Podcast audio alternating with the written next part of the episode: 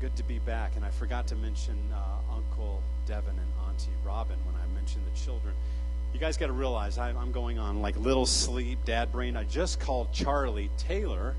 So don't, yeah, just so uh, please forgive me if I forget who you are for a moment. Um, today we are starting a brand new series called The End of Me. Um, I, I, I, people were kind of curious about the title of that. It's not the end of me, but uh, the, uh, the end of us, uh, and we're going to dive into what that means. Um, the inspiration behind this series is uh, it, it's a, a, new book by uh, Kyle Idleman. Uh, he's the guy that wrote Not a Fan. Some of you guys were here when we, uh, we went through that, but this is called The End of Me, coming to the end of yourself so that you can find true and authentic life you were meant to live in Christ is kind of the tagline behind where we are going. This idea and thought it's a paradox that Scripture teaches. And the Bible is filled, the truths uh, of, of, the Bible are filled with paradoxes. And a paradox, if you're wondering what a paradox is, a paradox is defined as this it's a seemingly absurd or self contradictory statement or proposition that, when investigated or explained, may prove to be true. Our, our world is full of paradoxes, like jumbo shrimp. It's true, it's the largest one of the shrimp, but it's a jumbo shrimp, right? You park in the driveway and then you drive on the parkway. Why is that? Things that make you ponder life, right? Why are they called apartments when apartments are all together? Some of you guys are going to laugh like 10 minutes into the sermon. You're like, ah, I get it now. It takes a little bit to get like uh, click in there. But the kingdom of God is, is a kingdom of paradoxes. Jesus' teaching about the kingdom and being his follower were filled with paradoxical statements. The foundational truths and doctrines of our faith, being followers of Jesus, are consistently paradoxical. And to get a greater revelation of what it means to be a follower of Jesus, what he has called us to, you will see that his ways aren't our ways. That his kingdom is an upside down kingdom. It's counterintuitive. Sometimes, most times, it doesn't make any earthly sense whatsoever. And so it's counterintuitive, it's countercultural, if you will. Goes against the grain, it goes against the flow. It swims upstream when logic says go with the current go with the flow. And so, in this series, we are going to be exploring these paradoxes over these next weeks, unpacking Scripture, opening our hearts in a greater way to Jesus and what he wants to speak. The ultimate theme, again, and the, and the, and the truth and the paradoxes is, is that the end of me leads to the life that I was meant to live. Kind of sounds weird. It's paradoxical. The end of me is where I can find the true life that I was meant to live. I encourage you to invite someone, invite someone to come with you. Um, I, I, I, believe that, that God has, has something to say to anyone who would come because his scripture, the, the, the Word of God, is timeless. And the Holy Spirit, I believe, wants to begin to draw people to Jesus in, in, in, in new and unprecedented ways. Um, the author of the book, Kyle Idleman, he did a social experiment, as a social media experiment, and he just simply said this. And he, he did Facebook, Twitter, and he said this. He said, "Complete this phrase. This is all he says. Complete this phrase. Jesus became real when." And he just threw it out there. He said, "Complete the phrase. Jesus became real when," and he had hundreds of responses. And there were some general responses that said this when I no longer could pretend I was in control. That's when Jesus became real. Jesus became real when I realized I couldn't fix everything. How many fixers do we have in the room? I'm glad that you could admit it. we try to fix, we want to be in control. If you just give me enough time and if you just listen to me, if you just, I, I, I can be a fixer, understand that. I can fix you. I can fix my problem. I can fix this. And we're standing there sometimes with shattered pieces And that's what one person said.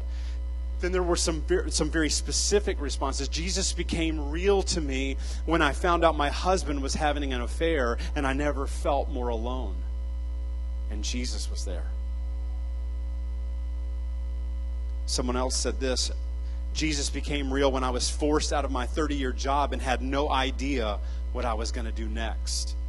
Urgent times, the unpredictable, the circumstances of life. And Jesus was there.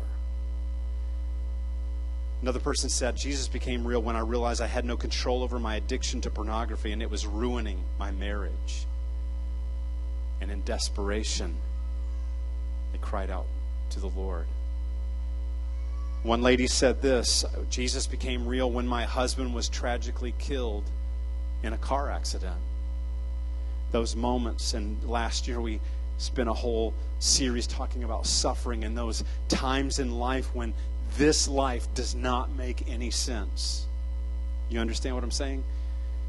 Those moments where you feel so desperate. And again, maybe it's not that tragic, but it can be moments or circumstances in life that lead you to the point where you, you don't have anywhere to turn. And, and it sometimes, it, like David, it feels like God is a million miles away. Have you ever been there? Am I just preaching to myself here?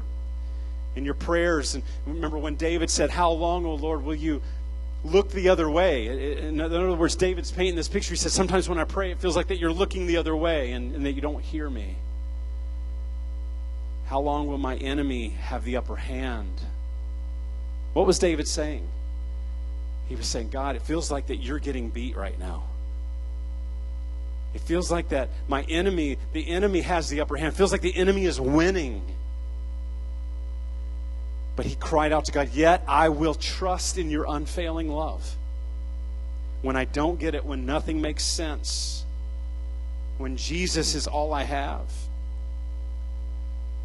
There's a, uh, there's a pastor in our fellowship um, several years ago was diagnosed with cancer and he went through all the treatments and uh, we were at a meeting and he came while he and he's doing better now. He, uh, the Lord has touched him, and he's in remission, and he's he's doing really really well now. Thank God. But he came to one of our meetings, and this is a this is a big man. I mean, this is a mammoth of a man. This guy is a power lifter. You know, guys that pick up stuff for fun, um, heavy things. Um, so he, he's a gigantic guy. And, and when he was in the middle of all the treatments, he came to one of the meetings, one of our meetings, and it was one of those moments, and you guys have seen them when you see somebody you haven't seen for a while, and, and it's almost like you're shocked, you know, and you're trying not to look shocked. He was so gaunt and thin, and he was, the treatments were just, you know, just horrific. And many of you know what that's like, whether, you know, directly or indirectly, you've seen loved ones go through that and he said, you know, and, and we were going around, and people were kind of sharing what was going on in their life, and uh, and and and it came to him, and and he said, you know, I know the Lord did not, you know, give me this, I, but, but the Lord has been using it to reveal more things about Jesus than I had ever known in my life. He said, I'm a I'm a very strong individual, not just, you know, not just power. He said, I'm very strong, I'm very independent, I'm very self sufficient. I'm, he is a type A, like he's a type triple A. You know, there's some type type A. Uh, he's a type triple A. It's like go, go, go, go hard, go fast, and and he said, "This has laid me out." He said, "I was so weak." He said, "There's nothing more humbling." And this guy's a couple years older than me, so he's not very old. And he said, "There's nothing more humbling than having your wife have to wipe your rear end." And he wasn't trying to be graphic. He just said, I was so weak that I had to have her do this. And he said, this very humbling. This is a, he said, you know, this, is a woman that I love deeply. And he said, but, you know, she's, she's, she's kind of more, you know, she's kind of a good balance for him. She's way more laid back, you know, and he, he said, you know, I should be doing for her. I should be, it's a, you, you know, you know those people that they have a hard time, you know, for, for, for people to do stuff for them. Maybe you're one of those people. Maybe the person sitting next to you is one of those people. Don't nudge them. They have a hard time receiving. And he's that type of person. He said, but it was very humbling. He said, because I was, I, I, I was, I had to stare my own weakness right in the face and realize that I had great need. He said, but Jesus became so real to me. He said, because even in our strength, even in our, where we are seemingly self reliance, we are not that strong. And he said, I was reminded how weak and how desperately I needed Christ. And that was just another story. The most resounding response that, that Kyle Idleman got was the it was the common theme that that weaves through all of these. It says several people said this Jesus became real when I came to the end of myself. And so, this is the ultimate paradoxical revelation that Jesus wants to bring all of us to. Those folks found Jesus in a real way when everything around them seemed to be crumbling. Again, this is counterintuitive. They didn't rail against God because sometimes that's a temptation. You know, David had questions. David felt alone. David prayed honest prayers. That's why I love the Psalms because he was honest before God. Before God, he didn't come up with these slick religious ways to pray. He was being honest. God, where are you? Seems like you left me. Yet I will trust in your unfailing love. Although I can't feel it, can't touch it, can't see it right now, I know that you love me.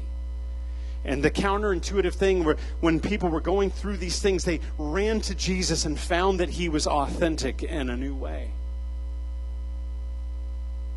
While I was gone, Bill got to share his story at Easter. Many of you were here, and I got to finally watch that. And that was his story. And I appreciate you sharing that because a lot of people need to hear that. That's all of our story. That's the counterintuitive thing that God wants to speak to all of us that He came to the end of Himself and cried out to God, and God became real to him.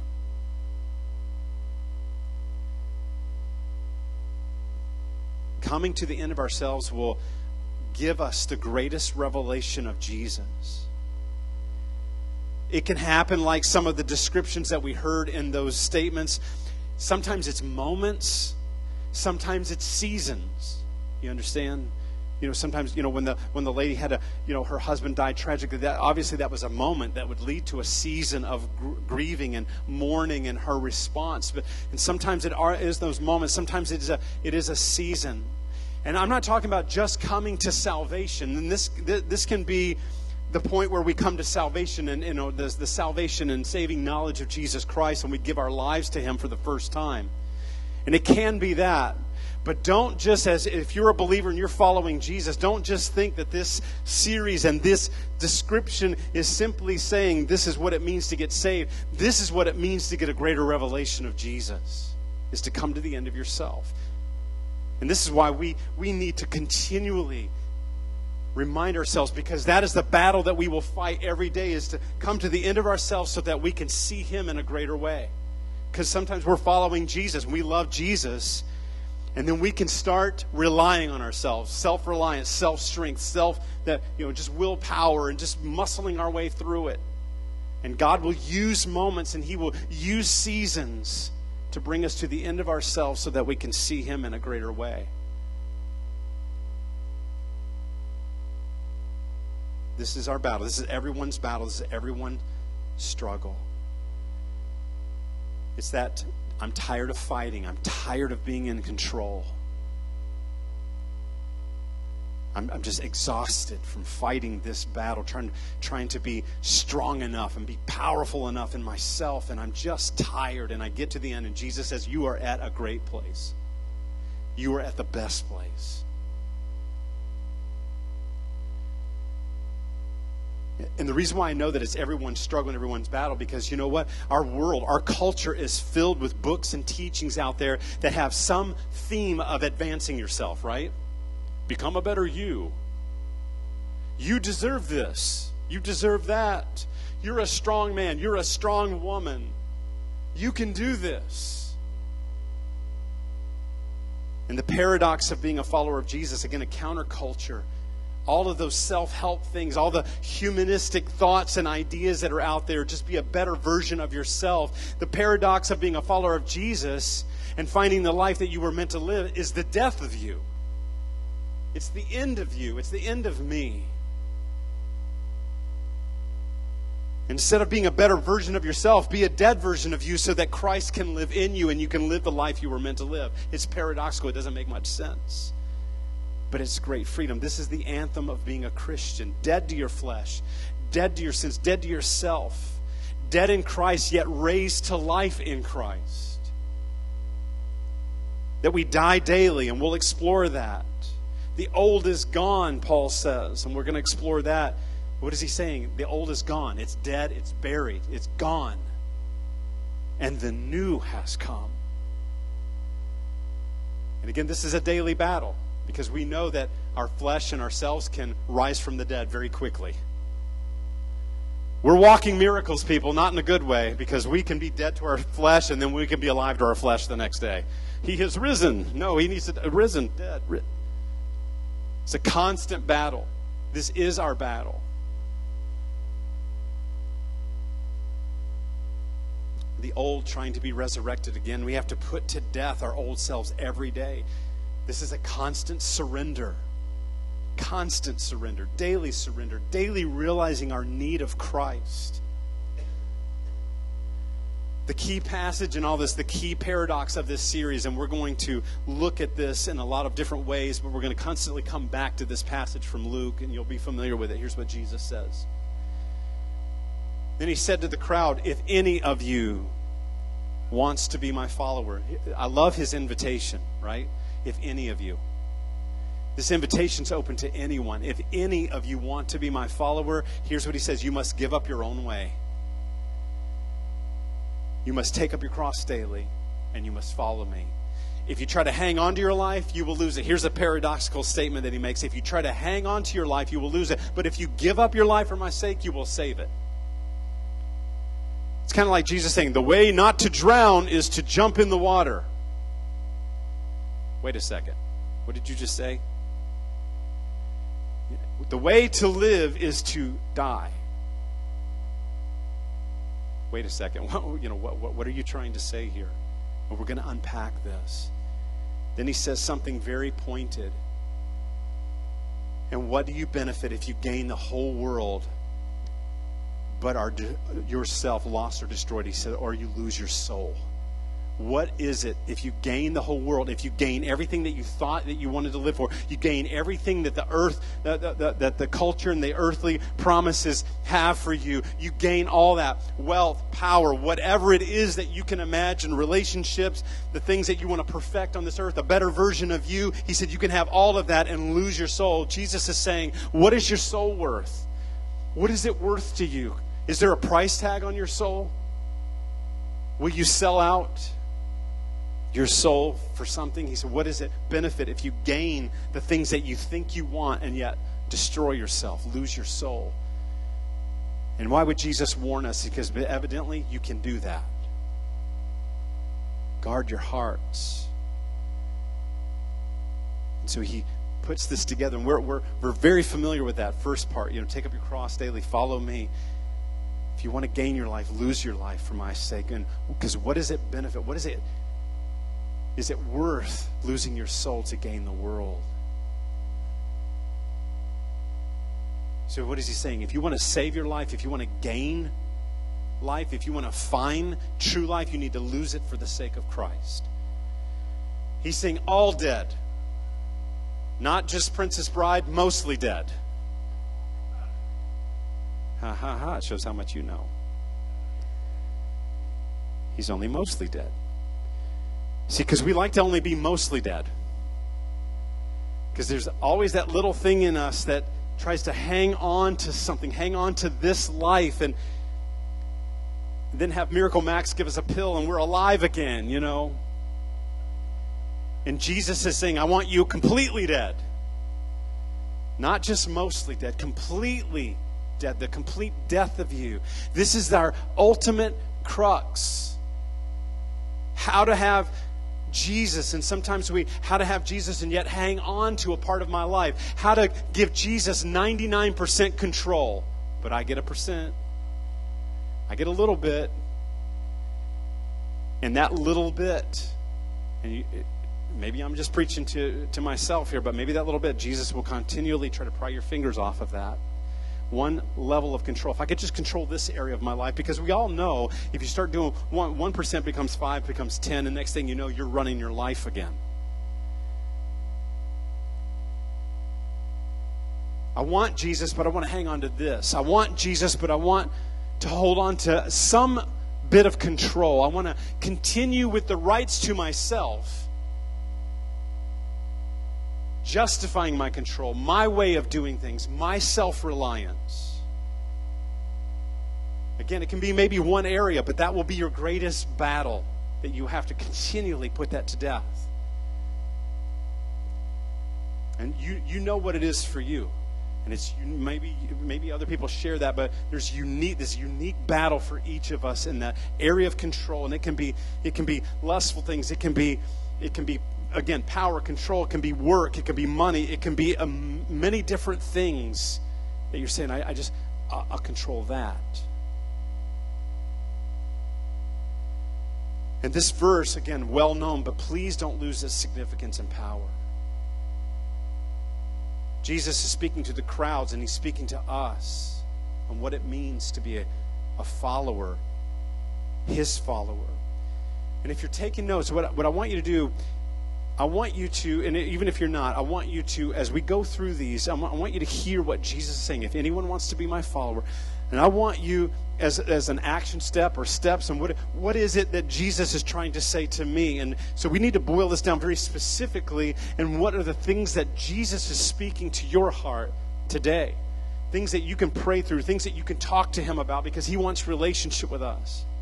The things that He wants to pinpoint and say, talk to me about this. But here's what he says.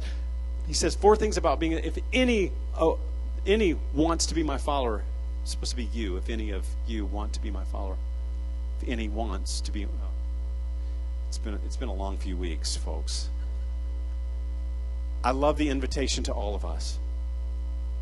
He speaks out through the crowd. You know, there were certain things that he would teach his disciples, and he was certain things that he would teach the religious, and then sometimes he would just speak out to the crowd. He says, "If any of you want to be my follower," and so the first thing is that he has an invitation to all of us.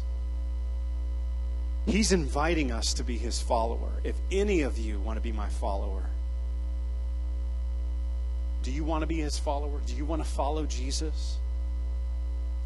Do you want him to be Lord and Savior of your life? So the first thing he says is an invitation to all of us. But then he begins to boil this down. The second thing he says this you must give up your own way. Constant battle, constant struggle.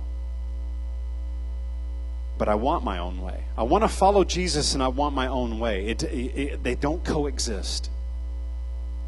They can't coexist. That's why Jesus says, take up your cross. The next thing he says, take up your cross, because they can't coexist to try to have your own way and the way of Jesus. And so, if you're constantly trying to have your own way, you're not following Him. And this is why people, it leads people to frustration. I've lived this life. I understand this life. I've been there.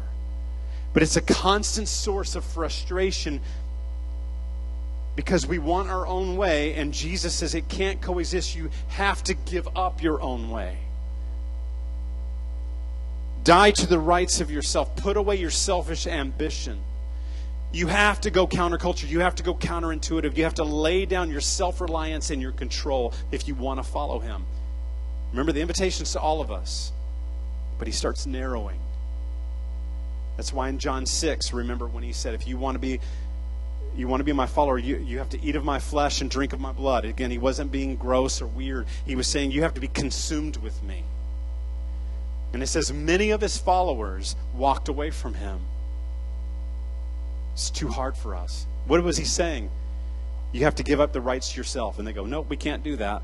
And they walk the other way. But he invited them to. He even turned to his disciples and said, Are you guys going to leave too? I'm not going to make this easy.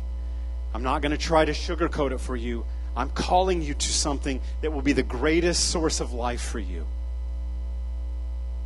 And Peter says this He says, Lord, where will we go? You have the words of eternal life. We're, we're, we're with you. We may not get it, but we're with you. And then three, he says, Take up your cross daily. Die to yourself, die to your ways. Don't just not tolerate it, let it die. Jesus was the ultimate model to this. You know, he doesn't call us to anything that he himself wouldn't do. He took up his cross. He died for our sins. He died for our shame. He died for our guilt. He died for our condemnation so that we wouldn't have to. That's the good news of the gospel. He bore our sorrows so that we wouldn't have to. When I think about what Jesus did, it, it just, and you understand that he did it out of great love for us to me, it just makes no sense that, no, that people wouldn't want to follow him. I love you deeply. I don't want you to pay for your sins. Nah, I can't sign up for that. I'd like to pay for my own sins. Thank you very much. He deeply loves us, and He went to the cross. What is our cross? Our cross isn't trying to pay for our sins. When Jesus says, Take up your cross, He's already paid for those sins. It's not trying to pay for our own, sins, but it's a, it's a bold declaration of saying no to myself, no to being my own God, no to being in control every day, and saying yes to Him. I will follow you. I will say no to myself. Again, this will be a daily thing. His model take up the cross, die, and be raised again. When we take up our cross, we will die, but yet we will find the greatest life possible. I don't know too many people that get to the end of their lives and they follow Jesus and they say, you know, I just regret following Jesus my whole life. I wish I wouldn't have done that. Doesn't happen. There's a lot of people that have the other regret. I wish I would have followed Jesus my whole life. But I don't know too many people that have the opposite story. Jesus said, if you die with me, oh, you will live. It will be the greatest freedom. It will be the greatest victorious life that you can understand. And then, fourthly, he says, Follow me. This is what he's saying I'm leading, not you. If you want to be my follower, if anyone, there's remember to the crowd, but guess what? You're not leading, I am. That's what Jesus is saying. If you start leading, in other words, I, you're not my follower anymore. You can't you can't follow me for a time and then and then all of a sudden want to lead. This is again that daily struggle for control daily struggle for surrender of our lives. Follow. Follow. That means you're not the leader, He is. He's the leader, not us. And He's saying, Let me lead. Don't justify your control, don't justify your sins. And if He's leading you, folks, if He's leading us, it will be counterculture, it will be counterintuitive but it will, again will be filled with the greatest joy and peace that you can imagine, the greatest life that we could live. And again, and he ends that passage of saying, What does it profit you if you gain the whole world, lose your own soul? And so Jesus is saying, What is your soul worth? What is your soul worth to you? Here's the ultimate truth about this, and I'm going to close it down here the story of Christianity and redemption and life itself, to get this in a greater way, is that it's about Jesus and it's not about us. It's about Jesus, not us. We aren't the center of the story. If that's a burst of your bubble today, I'm, I gladly pop it. We're not the center of the story. Jesus is for His glory, for His name. Isn't it cool that we're not the center of the story, yet He loves us and brings us into His story? Where we get vexed, where we get hurt, where we go in pain, where we get disillusioned, is that when we make ourselves the center of the story. Our prayers, instead of knowing Him, it's all about me and we have our finger on the walkie talkie and we're just telling him all about what we need. instead of getting our eyes on who He is and saying, You are all I need. I'm not saying that we shouldn't pray requests and if we have needs. I'm not saying that. But where we get disillusioned is when we make ourselves the center of the story. He does love us deeply and passionately. But it's all for His glory. We're created for His glory. We're created to know Him. And then when we understand that, that no matter what happens in this life, whether it's negative or hard or painful, it's all temporary. And we can get a greater understanding of Him because He uses it all for His glory to bring us to the end of ourselves so that we can see Him in a greater way. Even when we hear stories of tragedy and suffering, and those are so hard when people get to eternity that have followed Christ, we will see it as almost insignificant. And that's what Paul says. The story is about Jesus alone, all glory and honor and praise. You notice in heaven, in Revelation, when John paints the picture of what's going on in heaven, what are they doing? They're saying, Holy, holy, holy is the Lord God Almighty who was, who is, who is to come. We have the picture of them, of, of the, the multitudes around the throne that says they cast their crowns. In other words, their deeds and anything good that happened. It was, it was all about you. It was all for you. It was not about me. It wasn't about my name. It wasn't about how good I was or how awesome I am. It was always about you. And the multitude saying, Worthy is the Lamb who was slain, the Lamb of God, Jesus, to receive riches and wisdom and glory and honor, all for Him. It's all for Him. It's always been about Him and will always be about Him to the glory and the honor of Jesus. It points to Him. It will always point to Him. And I want my life to point to Him. That's why the end of me is the greatest way to find life because I want my life, whatever God does in me and through me, to point to Christ. He loves us, but we're not the point. Those moments, that moment or the seasons that we come to the end of ourselves bring us the opportunity for Him to be glorified at a greater level. And so that is my heart as we unfold these passages and we go through this series. And as we talked about Bill earlier, you know, a lot of us have that story. I remember being some of you guys have heard my story. I won't go into all the details, but when I was 19, I was raised and I went to church all my life. But as a teenager, I became very cynical of. I saw hypocrisy in the church, and I saw this and, and that, and didn't realize I was a hypocrite too. And um, but I just became very cynical of the church, and cynical, and and and, and just so hard-hearted. And I really could have gone one or two ways, and I, I found myself like Bill's story, I found myself very tired. Tired of living this way. I was I perfected one foot in the church, one foot in the world, and perfected that. Not that that's a good perfection. Don't try to do it. It's not a good thing.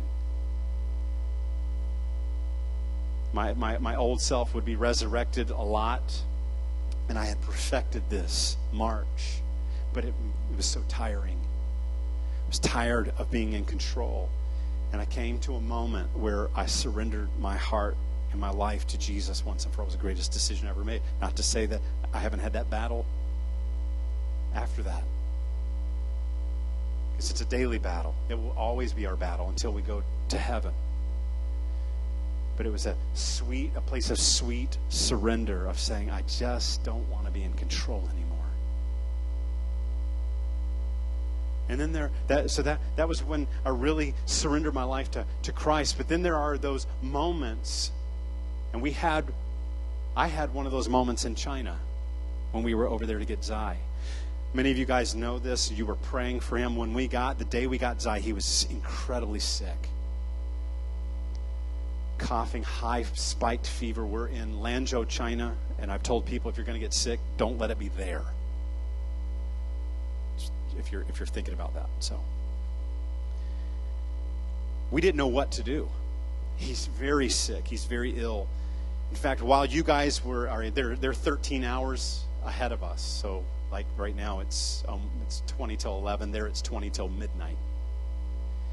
While you guys were in your Easter service was the hardest night because his fever was, we didn't know. He was absolutely miserable. And you guys know when you have little kids, we're just getting to know him. We've had him for like two days. We don't know what's going on. His fever is very high. Do we have an emergency room in Lanzhou, China? I don't know. And I'm praying for him. He can't sleep. We're just up and I'm praying. I'm and and, and, and I, I just, Lord God, you love this boy. Heal him, touch him, minister to him. I don't know what to do for him. And I got frustrated. I had a David moment. I had that moment God, do you care? Do you love this kid? Because it feels like you're losing right now. That's what David said. It feels like the enemy has the upper hand here. I don't know what to do for him. He, he needs a touch from you. I, I, don't, I don't get it. I, I don't know where to turn, and I'm desperate. I'm just being real. I was having a very difficult time. And we made it through. A couple days later, we were in a hospital in Lanzhou. That's where I would say don't get sick. Um, it's very hard. We made it through the night. We had our guide take us to a hospital that was very non American type hospital. Horrible experience. I mean, stuff that you see on movies that you're like, ugh, yeah, it exists. We're walking, I mean, just all kinds of stuff that's going on. And I'm just the whole time, I'm like, God, why do we have to be here? Why do we have to be here? Why do we have to? Why can't you just do something? Why, why are we going through this?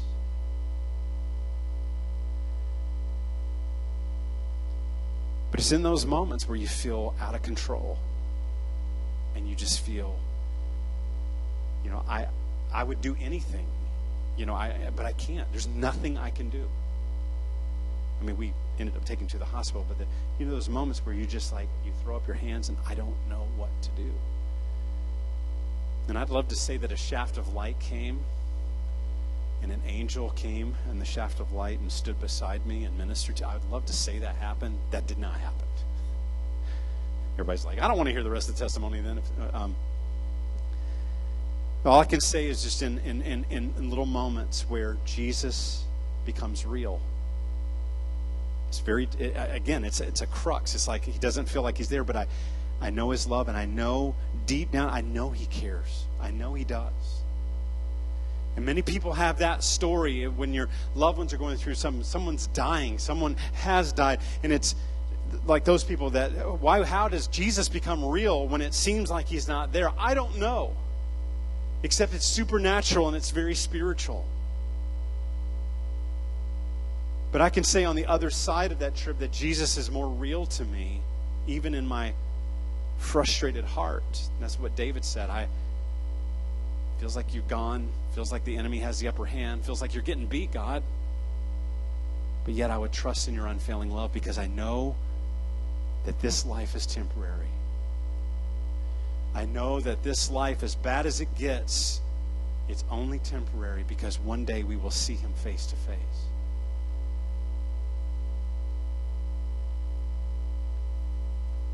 stories of suffering and pain, stories of hurt, stories of question and confusion, lost loved ones you've been praying for, things that don't make sense. It's a part of our walk, it's a part of our journey.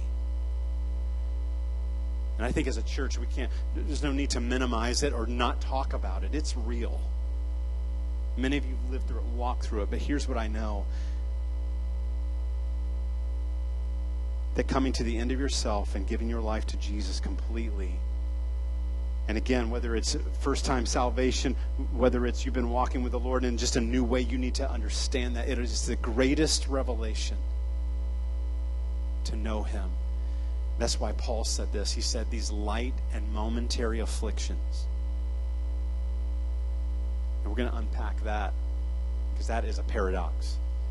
Paul can be beaten, imprisoned, left alone, turned on by his friends.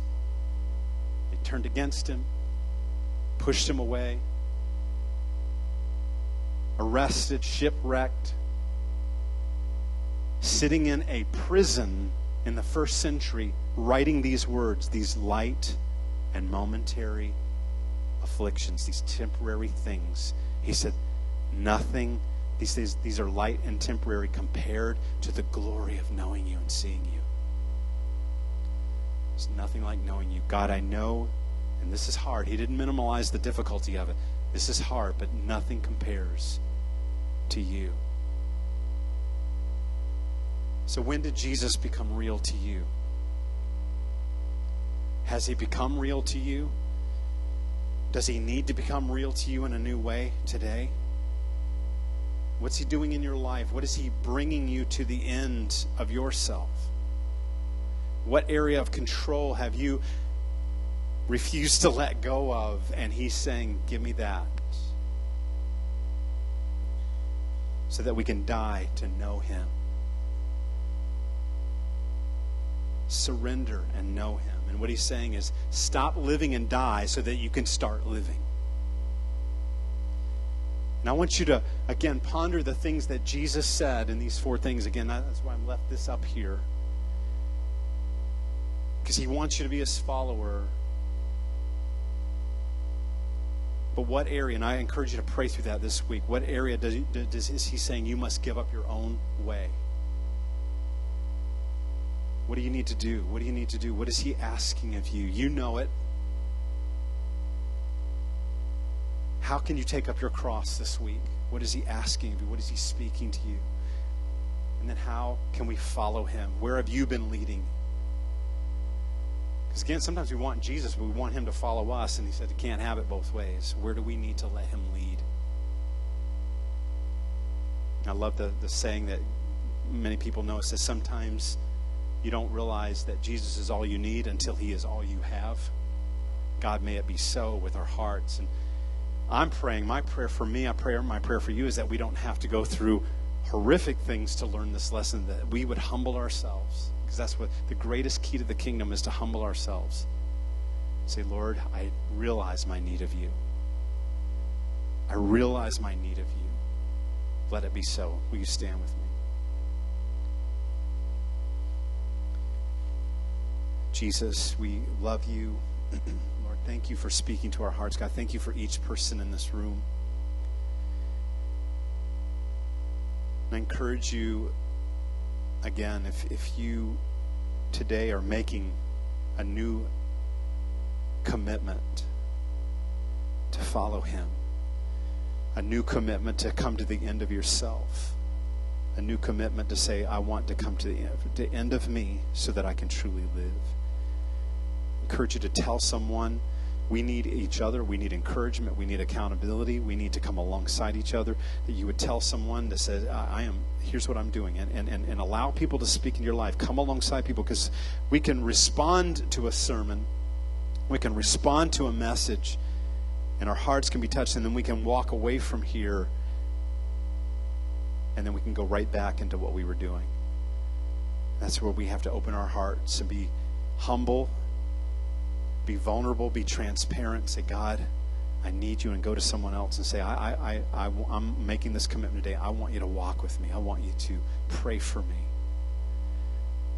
And so, Jesus, we ask that you speak to our hearts and our lives today. Lord, help us to come to the end of ourselves so that we can truly live in Jesus' name. everyone said, Amen. God bless you.